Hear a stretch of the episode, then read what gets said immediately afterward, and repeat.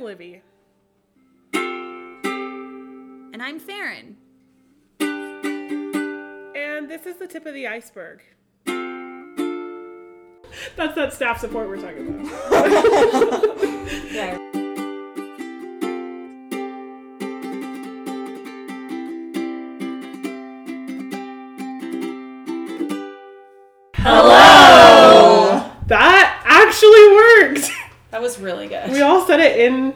Unison. in unison. I thought that was gonna flop. Yep. It's because of our ethical communication. That's right. We're a really good staff team. We are in sync. Well, I guess you figured out by now that there's more of us than just Farron and I. right. Um, we have all of our advocates minus one with us today, and we're gonna give you an inside scoop as to what the advocate life is. So, if you all want to just who who's in the room, basically, is what I'm saying. My name is Sydney. I'm the newest staff member and I'm serving as volunteer coordinator. My name is Brittany, and I am the Housing and Life Skills co- Coordinator, which I obviously still find hilarious Why? because it's basically like adulting. And the thought of me coordinating that is. You're an adult. You are a still full grown adult. You are a woman. Full grown. Okay, I will. I will try to remember that Okay. in the future. just say it to yourself over and Yeah. over again. Every I time you feel am an adult. Wearing that giant pillowcase. Your snuggy like item. Yep. Okay, great, great. okay, I'm Katrina. I'm the campus services coordinator here at Safe Project. And then obviously there's Farron and I. Yeah. And wouldn't you guys know us? Right. We need no introduction. Correct. Yeah. Because you've been listening to our stuff for weeks, months. Or if you haven't, welcome. Or if you haven't, welcome. I assume they have been. If I they're mean, jumping you in on this episode. who's to say? This is what's it's an exciting episode. Well, okay, so I'm Farron. I'm the director at SAFE. Good, good work. Yep. Just in case you don't know me. And I am Livy, and I am the outreach coordinator. But while we all have different roles, like Sydney said, she was a volunteer coordinator, Brittany's adulting, blah, blah, blah, whatever, we also all do client work, so we're all advocates with clients. So um, I've mentioned this before, half the time I'm out in the community doing presentations or doing stuff like that. And the other time I'm working with clients one on one in an advocacy setting. So while they all have different jobs, they're all advocates here. Yeah. So we have some really exciting things to talk about as advocates, but before we jump into that, I wanted to mention some feedback that we got and kind of debrief about that. Um, someone commented on our podcast recently, um, and I can't find it anymore, so I don't know if it got taken down or what, but they mentioned that they didn't feel like we were taking this topic seriously enough and that we were kind of poking fun at it. And I totally, totally get that and I respect that. And um, I want everyone listening to know that that was a really conscious choice on our part is when we were trying to decide how do we want this podcast to be, it was a conversation about, you know, this is a really serious topic and how do we educate people about what's happening, but at the same time make it relatable and also not too depressing. And so it was a conscious choice in, to include humor and to kind of keep this lighthearted because this is work that we do day in and day out. And um, if if you do this work, you probably know that you can't be one thousand percent serious all the time. Otherwise, you're just gonna burn out and not not be a good advocate anymore. So, or be an alcoholic. yep, That's a possibility. That- yep, yep. um, but um, we get it. We get it. How if you don't do this work, you might not see that, and you might think that we're coming off a little too, Informal? yeah, I guess informal or maybe lax, or we're we're making too many jokes, and um, I want. I hope that it's communicated through our podcast that we have a lot of respect for this issue and we have a lot of respect for survivors and so we don't mean to come come across in a way that that shows we don't um, i guess that's what i have to say about that Yeah. I mean, I think you said everything that I would say about that. yeah so um, if if that rubs you the wrong way we totally totally get it and i understand that this might not be the podcast for you Yeah. um, it's it's not an accident it's No. part of our our thoughtful plan for this podcast so Right. Yeah. So I just wanted to give some time in case anyone else was feeling that way or um, had questions about that. I thought we'd chime in. Okay, terrific. Well, we'll jump in with our conversation then. Um, I wanted this to, to be kind of a deep dive into what advocacy is really like. And so we have some stories and we have some things to talk about. I think it would be good to start off with why each of us do this work. Great. Um, so I had never intended to do DVSA work when I was growing up and when I first um, went to school. Um, but I really fell in love with um, the Gender and Women's Studies program at the university. And through that, obviously, there's a lot to learn about violence against women um, and violence against marginalized people, even if even if those people are not women, right? So I really felt passionate and felt like it would have been a, a disservice to myself had I graduated from the university and not done something um, that I was really passionate about. I felt like it would be a waste of those years and a waste of that that drive that I had. So um, Safe Project was in the community, and I, I knew about the organization from the university. Um, and I applied for a job, and I got it. So I've been here ever since. And we're so glad you did. Thanks. I can go next. Um, this is Katrina. I grew up in a household of all women, and so a little bit like Farron in the sense I didn't necessarily know that domestic violence, sexual assault work is what I wanted to do, but I knew I wanted to do something that empowered women. Um, because that was something that was really important in my household. Um, when I got to the university, I really could not figure out what I wanted to do. Um, I changed my major a few times and also ended up with the Gender and Women's Studies program and found that I connected to it. Um, while in college, I started volunteering with Safe Project, and that's kind of what led me to DVSA work. Um, and I have been here for four and a half years, and I can't imagine switching my career at this point. Interestingly enough, that is com- like a little bit opposite. Both of your experiences a little bit opposite of how I found myself in this work, which I didn't realize until this moment. Because it wasn't so I noticed in you guys talking that it was a drive to empower women and it was more on the gender-based violence side of things. When I started, when I was in school, I developed a real serious itch for trauma work. Mm. And so trauma is a huge umbrella, right? Like there's a lot that could be that could be said about trauma and I could work in a lot of different fields relating to trauma. But as time went on, I kind of narrowed from there. Like I liked trauma work and I liked crisis work. And then from that point on, when I would do research and when I would pick projects, it kind of all narrowed its way to DVSA work. And then when I did an internship, I did I did it in a DV shelter and felt really, really at home. So I think it's funny that you guys started with gender based violence and like broadened to domestic violence and sexual assault. And for me, I narrowed. I never realized that until right yeah, now. that is interesting. That's interesting. But I found I found my home in DVSA work for sure. I can't imagine myself doing something different. Um, this is Sydney. When I was a freshman in college, I started a body positivity club on campus, and there was a lot of positive feedback, and I really loved how people responded and the ways that women, especially, talked about feeling differently about themselves. I would say overall, though, it wasn't the most successful movement building. So while I learned a lot from it, I think it also taught me that there's a lot of room to grow. Um, through that organization, I ended up finding women's studies similar to Katrina and Farron, and I ended up getting a minor in it.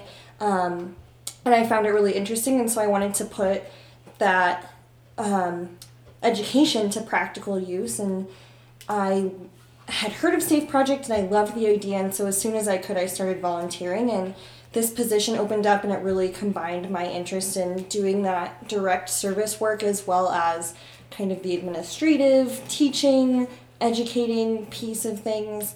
Um, and so far, it's been a dream. I think knowing that I'm the newest staff member and that we're kind of in our lull season, I'm interested to see what happens this summer um, and kind of to find out, I guess, what I'm made of. Um, Yeah. because I know that this work isn't for everyone, and so part of me is nervous, but part of me is really excited to see. Okay, how am I? Is this the right place for me? Am I good at this, or is this something that's going to help me figure out that this isn't the right place? Yeah. you know, so And- kind of doing that challenging work. And you kind of don't know until you try. You know? Yeah. And so it is interesting. Like like Sydney was saying, we we do see a lull in people reaching out for services in like winter, early spring, um, and we get super busy in the summertime.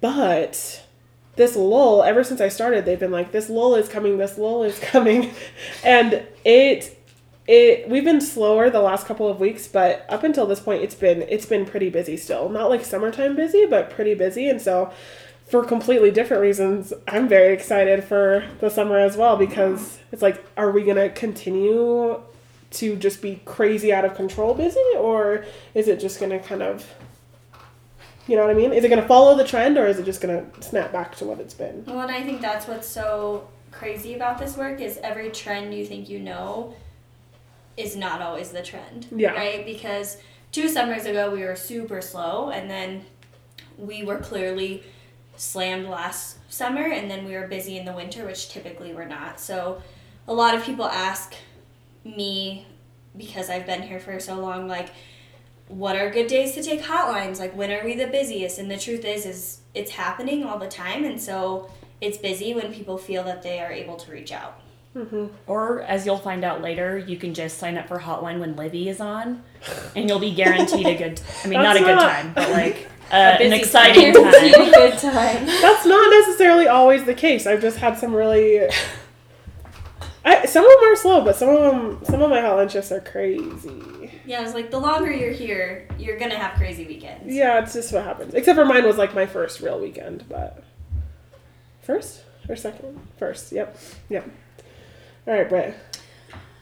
Okay, this is Brittany. Um, as some of you may know if you've listened to all of the podcasts before this one, um, I'm a survivor of domestic violence, and that kind of guided my educational and professional interests from the get go um, because I didn't really go to college like seriously until after I'd already been in that relationship. So I just was trying to figure out how to make this a profession for myself or a career choice um, because I didn't at that time know that these programs even existed.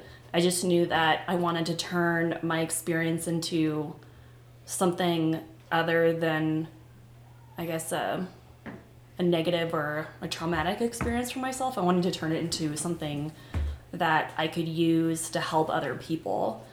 Um, and so that's that's really why I'm in this work in general. Um, I was really interested in going into research at one point, but um, I realized that there's already so much research out there, and we just need more people on the ground level to actually use that research um, to make a, a bigger, more positive difference in survivors' lives. And so that's why I went into advocacy instead of something that's more of a um, macro type level. Cool. Well, as you can see, we I don't I don't know if you can see, but we have an amazing team here, and I I love working with them. So um, I'm happy that you kind of got to meet all of them. All right, so I think the next thing we wanted to bring up was that this work we mentioned earlier is is difficult. There's good moments and there's definitely bad moments, um, but we wanted to talk about maybe some of our favorite client experiences and some of the times where it felt much more rewarding. Does anybody want to jump on that? Yeah, I can jump in on that. Um, this is Brittany. So, as the Housing and Life Skills Coordinator, part of my job is helping to coordinate uh, when a client moves into their own place and help them to get furniture and um, just kind of help them actually move furniture into their place. And that's always been one of the best parts of my job specifically is just being with them in their own place and seeing their faces, how proud they are to be at that point and um, to be independent and just so hopeful for the future. Yeah, that makes sense. Especially because I I don't know, I would imagine in some clients that I've worked with, stable housing is probably not something that's been had forever maybe for some clients like they never have had I did an internship with in a DV program and that was kind of my job too and it, it was cool because one time I was doing a similar thing and she said this is the first apartment I've ever had and she had three kids and she was in like her early 40s and she said this is my first place that I can actually call my home. I I think yeah, it's it's crazy. It makes the job rewarding. Yeah. I think it's great too when you hear back from clients like who um, have gone so far. So, for instance, we got a picture of a client and her family in a completely different city and state where she it, we hadn't worked with her for like 2 years, but she wanted us to know that she was doing well and she was sustainable. And I think knowing that and seeing that really shows like okay my work did matter like even though she came to shelter multiple times and had a really hard time leaving like we did make a difference in that person's life And sometimes it's not just waiting, you know, or hearing from a client years after. I remember when I first started this job, I um, helped a client get a bus ticket back to a different state, and she had been here and had not known anybody, and she just wanted to be back where her supports were, where her family and her kids were and stuff. And I think usually when we put somebody on a bus to go somewhere else, we expect to not ever hear from them again and um, which is kind of nerve wracking because you know you want to make sure that they're safe and that they're going to be okay. But um, she actually called back the next week and had gotten there safe, and she was just so happy to be where her support was, and so thankful that we had put her on that bus. So that was really nice to hear back from her. Yeah. i think it's also like as far as good client experiences something that we don't talk enough about is when people come back for services like we're mm-hmm. talking a lot about individuals who have become sustainable or moved into their own housing but truthfully that's not the norm if you will it does take a lot of time and a lot of work um, to get sustainable and so i think it's super positive and it shows that we are great at trauma informed practice when somebody comes back six months later like i need help again like that's a great client experience in my opinion Yeah, and that's when you know we've done our job well. right Yeah. Because that is and I don't I feel like we mentioned this in a previous episode briefly, but I can't even imagine how difficult that would be to come and stay in a shelter like ours. Maybe you stay for a couple of months and you work really, really hard to become sustainable and to, to build a new life and then when stuff happens and you find yourself in a similar situation or maybe back in the first one to begin with, that would be so difficult to reach back out to that program and say, okay, well, things did not go as planned, um, and now this is where I am. I, I can't even imagine the bravery that that takes to come back and say, I need more help. absolutely Yeah, I see your point for sure. But you know, there are also times that things do not go as planned with clients. Right. That doesn't always happen. And because of that, I think a lot of us at this table have like some crazy client stories. Yeah. Um, I guess I'll share one. I so Brittany mentioned earlier that I've had some crazy hotline shifts, and she is correct. Um, I guess one of my favorite ones, and I will say genuinely that it's one of my favorite hotline shifts because although it was super crazy and chaotic, I don't know, there were so many pieces of it that's just like when so many things go wrong in a row, at a certain point you just kind of have to like sit back and say this this is what's happening and you got to enjoy the ride. Yeah. Cuz even even just like statistically like how many things can go wrong in a row. Right. And in that case, you just got to be honored to be a part of that journey. Yeah. And that had definitely happened to me. It was I was still a pretty new staff member here and it was I don't I think Katrina said it was my first time on hotline. And so what that looks like is like I have the 24 hour um, hotline phone, and so anyone who calls, um, you know, sometimes we have volunteers too, but anyone who calls goes right through to me, and I, so I handle all the situations. And so I was on the hotline for a weekend, and I think we I got some calls from from people that we hadn't worked with before, but the majority of what what happened that weekend was in our shelter. And so I think it started out like it was a Friday evening and I remember specifically I was vacuuming my car because that's like a zen moment for me, vacuuming my car and I was really excited about it. But I got a call from one of our shelter clients who's like um, there's a strange man here walking up and down our shelter and what like 911 basically. And so i said okay we'll just like stay inside. I'm to call the police.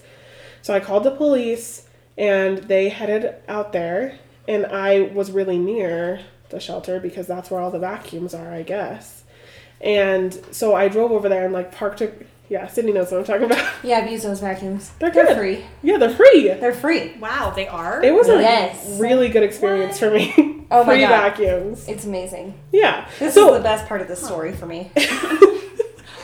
it's relatable we all love to vacuum our cars yeah. okay For free. for free. I love free stuff. So I drove. I was just a couple minutes away, and I drove back, and I like parked across from the shelter, trying to be so sleuthy. Because if there's like a dude over there banging on all the doors, I'm not just gonna jump up on in that, you know. no. So I waited for uh, I waited for the officers to show up, and when they did, I think by the time I got there, the guy wasn't there anymore. But I waited for the officers to show up, and and uh, we talked a little bit about what happened, and I was like, "Whew, wow, what a what a crazy experience." That's probably the craziest thing I'll deal with this weekend. Well, it wasn't. it really wasn't. so I think I got like a half hour out and I had just made it home or something and I got another call and it was from a shelter client again who said, I don't know what's going on, but we're having a fight. My roommates are fighting and it's an argument. And I, I couldn't hear anything in the background and I just, just kind of assumed like they got into some sort of drama of some sort. And so I just decided to head back out here, better safe than sorry. And when I got in there, I opened I opened the door to the shelter and it was not exactly what I expected because when I opened the door, they were kind of like circling each other and screaming almost like musical theater. Yeah. You know what I mean? Like what is what is that musical that you know it's not Free, uh, uh West Side Story. West Side Story. That's what it is. It was definitely a West Side Story situation. They were like circling each other. There wasn't any snapping, but that would have been cool. So they were they were like literally screaming in each other's faces, and um, it. I don't even remember what happened next. It was crazy. I think what happened is like I just separated them, not physically, because I don't think that would have worked. No, No, not in that moment. Not in that moment. No. Um, but so like one of them went outside and one of them stayed inside and, and I was like, oh, this is perfect. I'm handling this so well. This is great. And so like I, I put one in their room and then I go outside to talk to the other person and while I'm outside, we're having this conversation about what's going wrong. And all of a sudden this this person from another another unit in the shelter comes out and says like, I need your help right now. And I I said, okay, all Wait, so all of this happened in one night? I thought Yeah, this it was was- No. spread out along the weekend. No. it Wow. was No, in honey. One, one night. Yeah. Yeah. Yeah, yeah, yeah. So it was like bam, bam, bam. Yes. All at the same time. Literally the same moment. Right. Yeah. Yeah, I like if I was better hopping or from worse than it being It was spread out. Well, I I mean, don't- you were I- here anyway. You didn't have to Saved drive on gas out money? 4 Mhm. times. Yeah, you're sure. right, yeah. Okay. So I'm dealing with this person who's like bawling and saying something about how the the other person, I don't know, knows her perpetrator and I, Right. don't, I don't know what was going on, but um and she was so afraid and so upset and so angry and and this other person comes out and says like I need your help right now. And I say like can this wait? I'm kind of like the middle of something. like obviously there's something going on here and she's like no immediately and i said okay and so i i, I asked the person to sit on the curb Mm-hmm. like as you would you know, Please don't go back in and continue please the fight. do not go back in and continue the fight. That was my concern at that moment. Yeah. Like I'm gonna walk away and there's gonna be actual laying on of hands. That's what's Right. gonna happen. Right. Um, so I run over to the other unit. Okay, run is generous.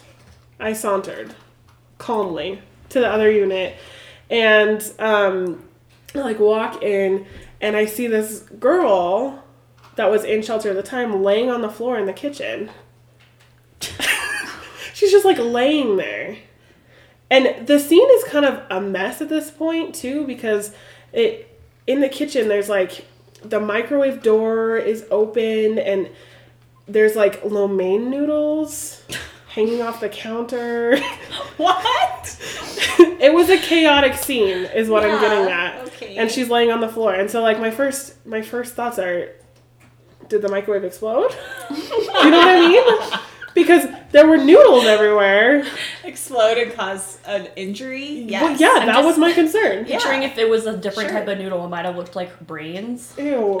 Hey, Brittany. that was not That's it. not- It was not brains. All right. But I honestly had to take a second as I walked in and assess the situation, and I'm like, what is honestly what's going on? Because there's someone like strewn about on the floor, noodles on the wall, the microwaves all all all awry. I don't know. Um, and so I walk over and make sure the girl's okay. Because at this point, I honestly don't know. Like, I could have walked in and she would have been dead, and I wouldn't have been. Like, that's what it looked like. Yeah. I was kind of expecting that. So I checked for a pulse and she and she's she's breathing, which Okay. is good. Yeah. And so I don't move her. I just I think this is when I called you. Yeah. and what did I say? Do you remember? I'm in a hotel, so it's my anniversary. yeah, and I felt so bad No, about calling her. I knew it was, your anniversary. So funny, but she, she, you had to get Yeah, me involved guess, at this point. So my husband and I are at a hotel in Denver, and my phone rings, and it's late, like shelter check time. Yeah. And I answer, and Livy goes, Livy doesn't even say hi. She goes, if somebody's passed out in the shelter, I call paramedics, right? And I said, yeah. And she goes, great. And she hung up on me. and I was like, Well, Well, honestly, I because guess. confidentiality is so tricky. Like, And the don't other wanna- client was there, Right. And it was not the time to explain what was going on. You didn't know what was going on, right? You no, I you had needed no to idea. get help for her. Well, and especially because I, I didn't want to, like, if if this had been a previous conversation, like, hey, sometimes I like to nap in the kitchen. right? Don't call nine one one. Like, I Sure. don't know. Maybe I missed that conversation. So I just wanted to be safe, Yeah. rather than breaking her confidentiality unnecessarily. True. Yeah, absolutely. But in this case, she was not napping in the kitchen. No, she, she was, was definitely unconscious. Yeah. Right. And so I did call the paramedics and and it was the same officer, well the dispatcher on 911 was the same one that I had talked to previously. So I was like, "Hey, it's Livy again from Safe Project. You guys want to come back?"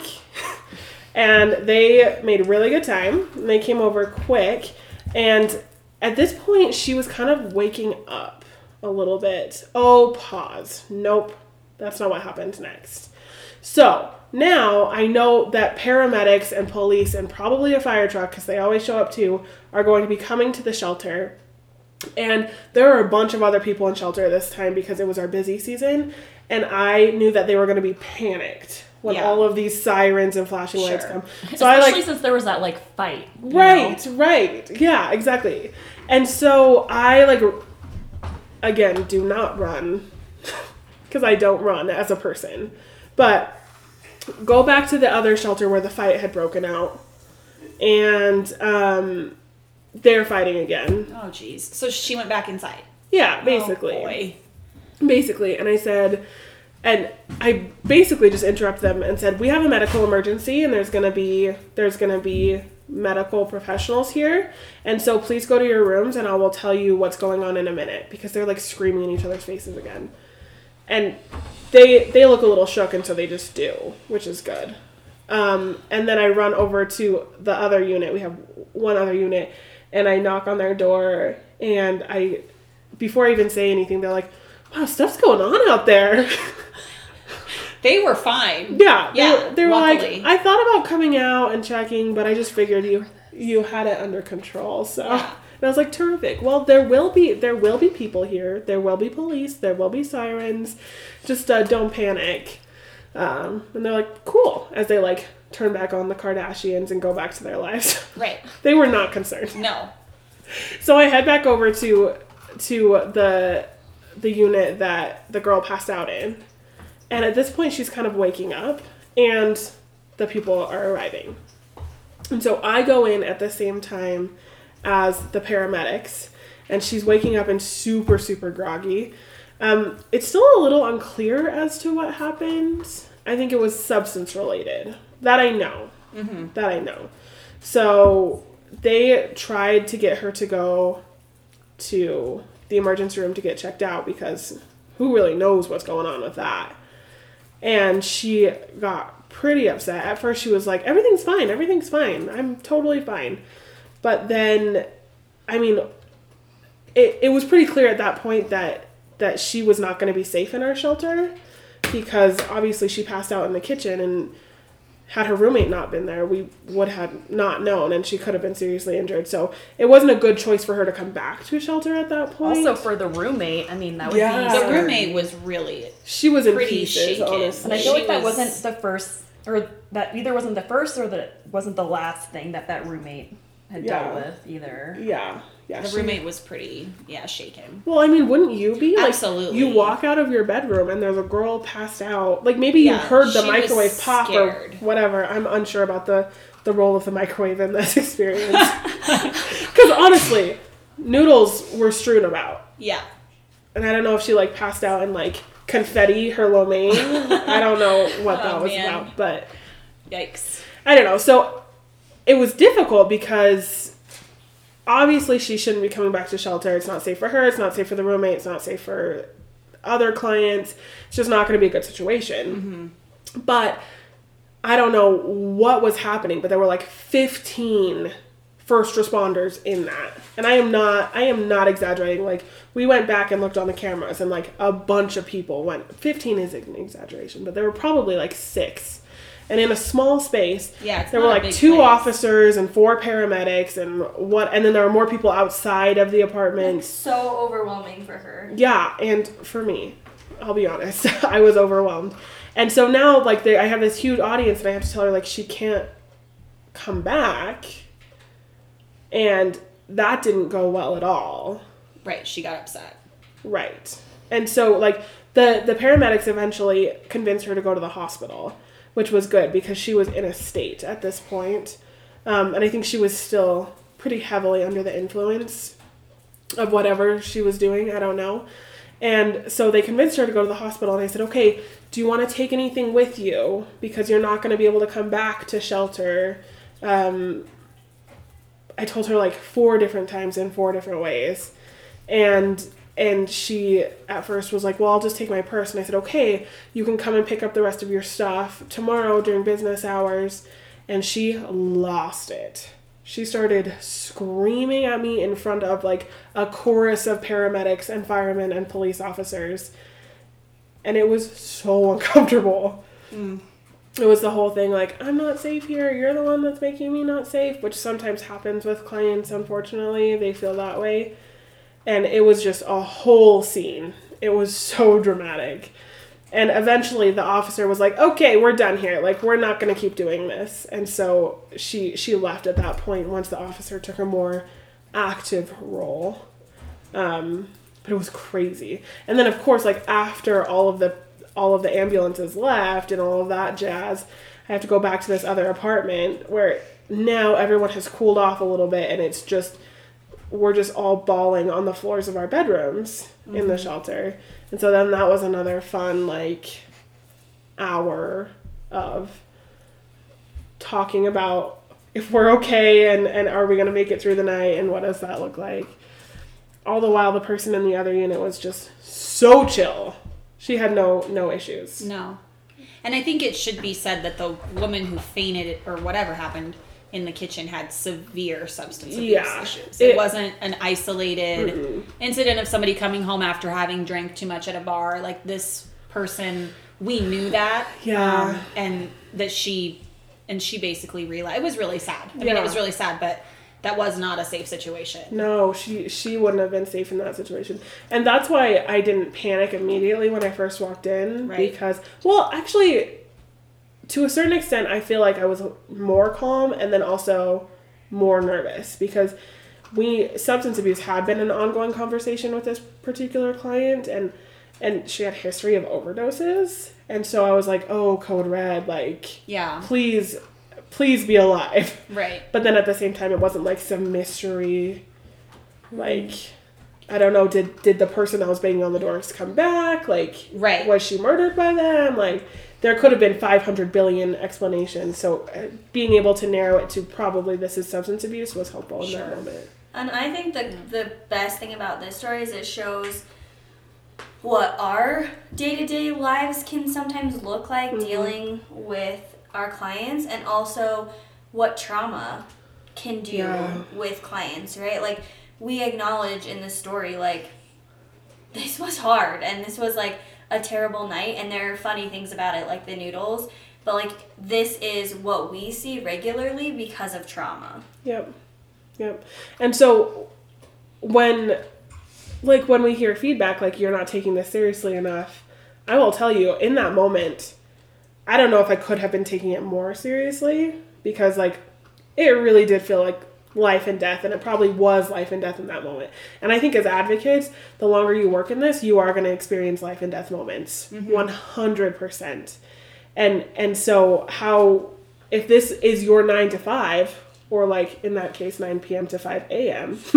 Right. if this is your 9 to 5 like you you do have to be flexible in how you cope with that and if that looks like finding humor in the fact that literally everything went wrong in this situation. Like we had an intruder we had an altercation we had people bawling we had an overdose we had like two paramedic we had like two times that officers were called out we had and then like that and then the weekend continued and even more crazy stuff happened. So i mean sometimes you gotta find joy in the journey Yeah. or in the noodles that are stuck to the wall And I'm sure that in the moment you weren't laughing about the noodles. No. noodles. It wasn't. It's No. not until you're looking back on it that But you're like you find things to laugh about. that was pretty that was pretty weird Yeah, as advocates, sometimes we say if you don't laugh, you'll cry. Yeah. When you're processing what you're dealing with in everyday advocacy life.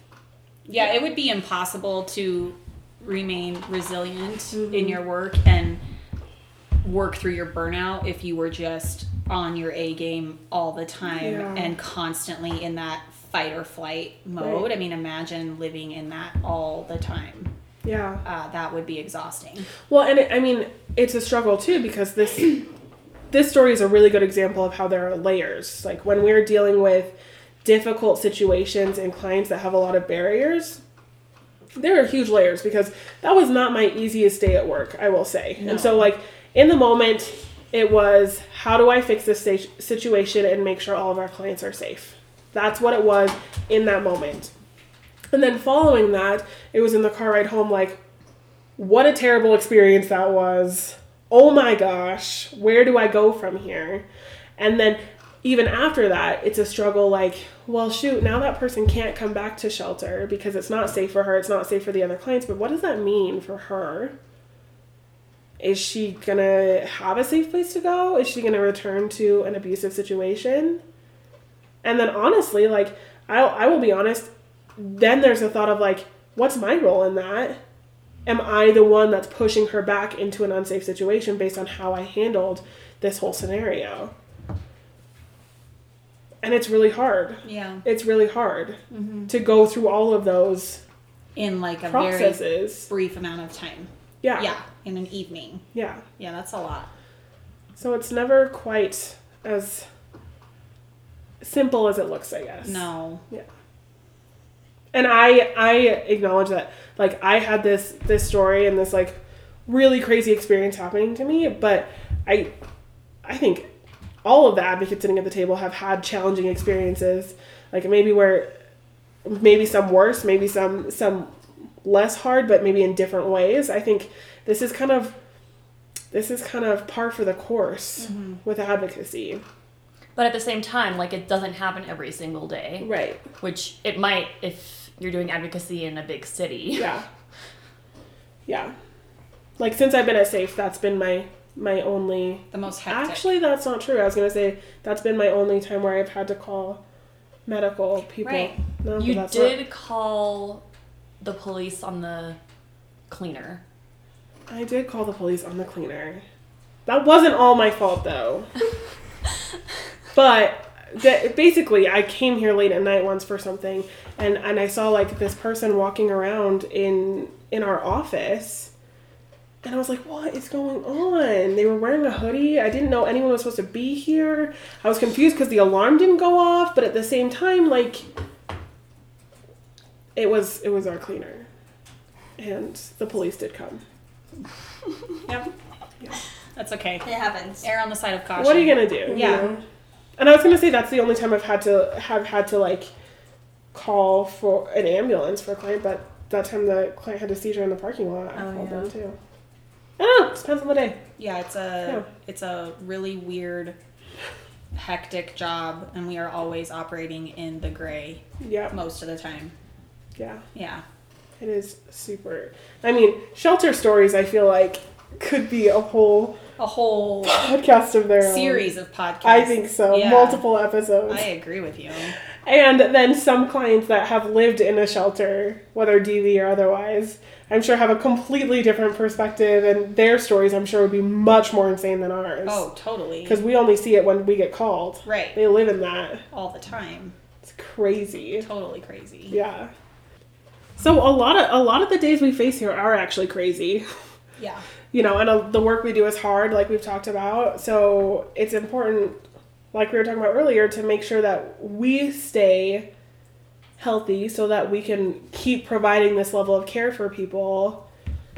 Because if we get burnt out, then we can't provide the services that clients need, or we are not as nice as we should be, or we aren't focused, whatever. So self care is a huge conversation in our work. Yeah, and we we really as an agency push self-care um, pretty strongly on the staff. Our board is very um, supportive of that. So that's really great working for an agency that really encourages self-care and supports you in that and i've definitely been to trauma resiliency trainings. Katrina and i went to one a couple years ago where i was we were with a lot of people who did really hard work hospice nurses um, women who worked with cancer child cancer patients at children's hospital and over and over again i was hearing like it's sort of just an unsaid rule that like we don't take pto like my supervisor doesn't let me have wellness time. I don't have opportunities for supervision.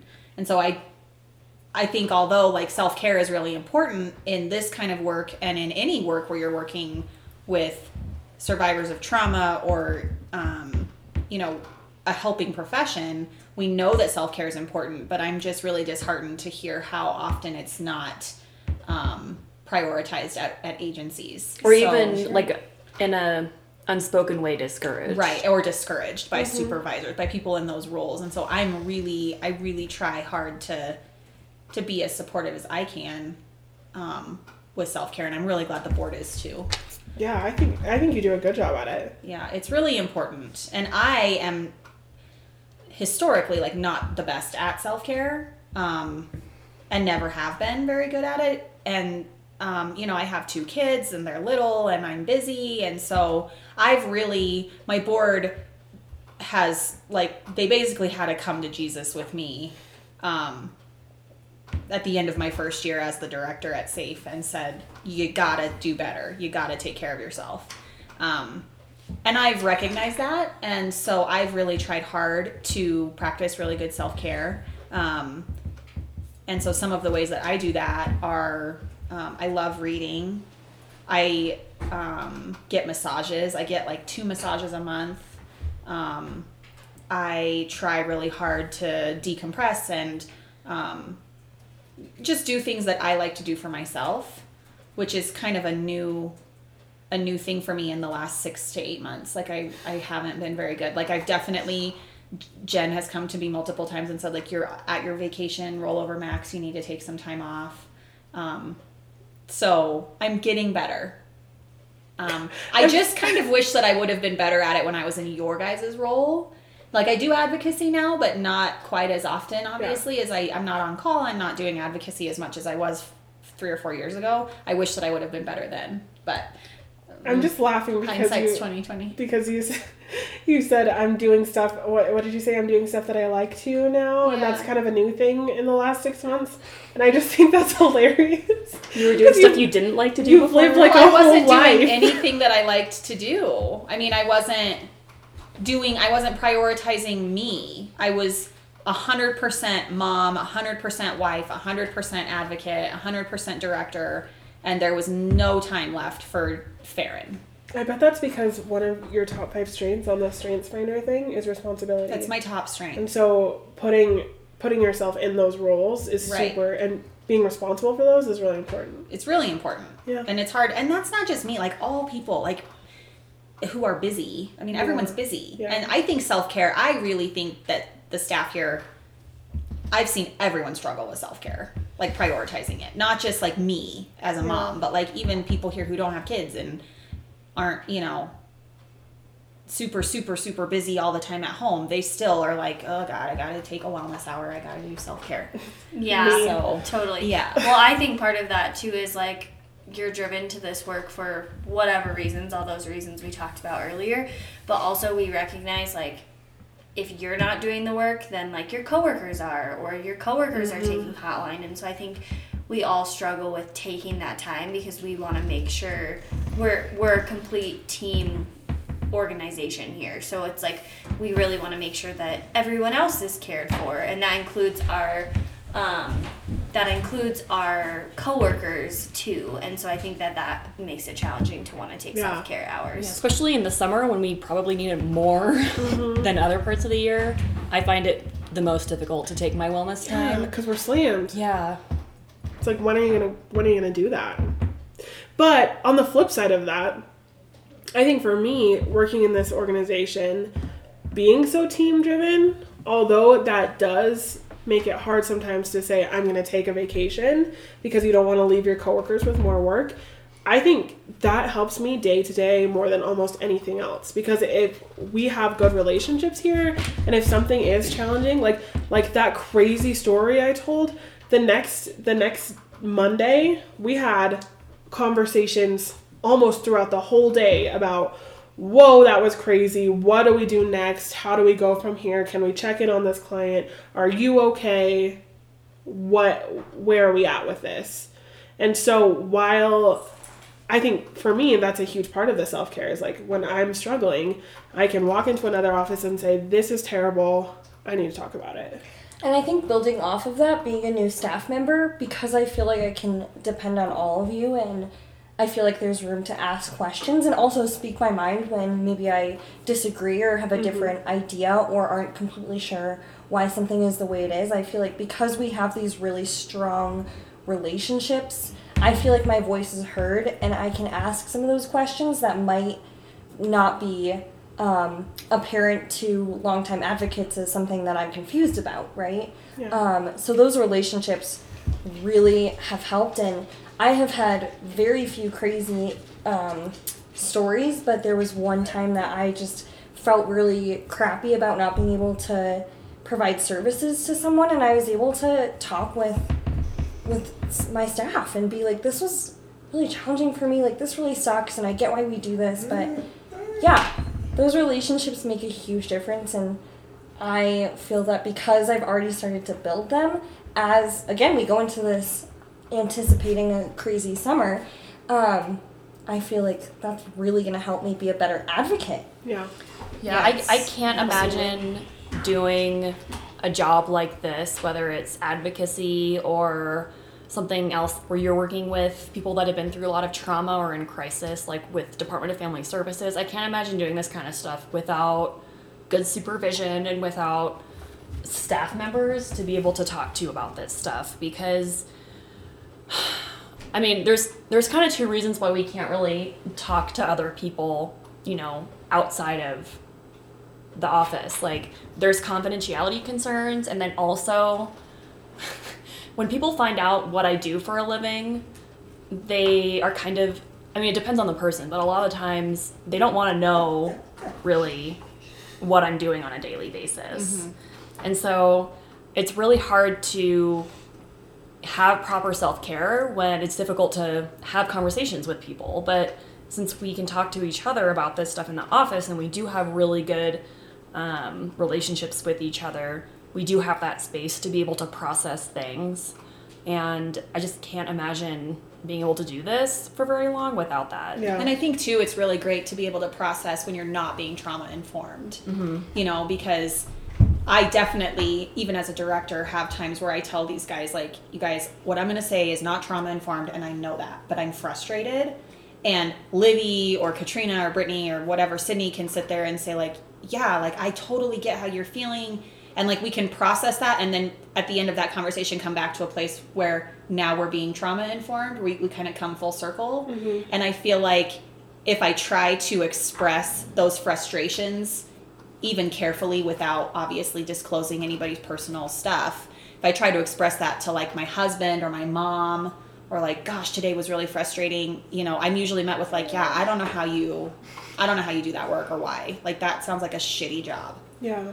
You know, like that's not what my husband says to me, but my, I've had friends say that for sure. Like, yeah, that job sounds terrible. Well, and there's so, So, many. So that's many, not helpful. so many stigmas against people who have been through trauma Yeah. or who have issues with substance abuse or who have like a history of homelessness i i struggle with being one more person to say well gosh i'm frustrated this has been mm-hmm. terrible this is like these are the behaviors that are happening and even if i'm just venting about it i do not want to be one more person that throws that on whether like on the flip side though if i talk to you guys about that then you're in the same work so you get it totally. you get it and that doesn't change your opinion and doesn't add to a stigma Totally. so yeah Yeah, this job is way too hard to not trust your supervisor, to not Mm-hmm. trust your coworkers, um, and to not feel safe where you work, like emotionally safe. Yeah. it's too hard. I, it's too hard.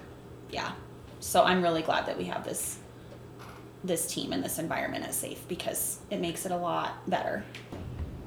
Um, I think it's really great too that our staff comes from different backgrounds and different ways of doing things, and that diversity of thought I think brings a lot of different ideas and solutions and ways of problem solving and maybe that's not quite self-care but I just think it's really helpful to know that you can go to different people to bounce off ideas and get that feedback um, and that feedback oriented culture really helps to make sure that we're doing the best work possible.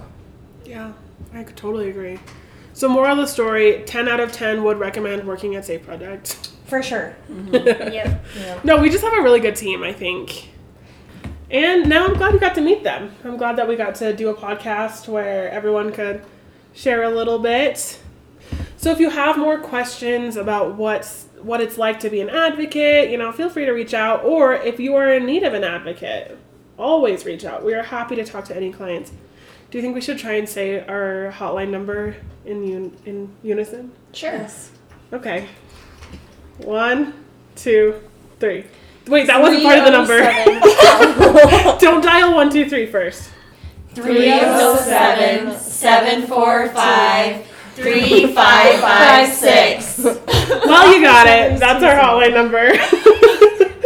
Worth a shot. Um, so like i said if you if you want to become more involved if you want to volunteer you can go to our website and check that out or you can give us a call. At Or- 307 745 3556. there we, there we go Great job. good work that's that staff support we're talking about Yeah, I really felt that. But if you need help or you want to help, reach out. If you have questions about what it's like to be an advocate, don't hesitate. And We hope you enjoyed our podcast and we hope you found it enlightening and fun. Thank you. she was not introduced.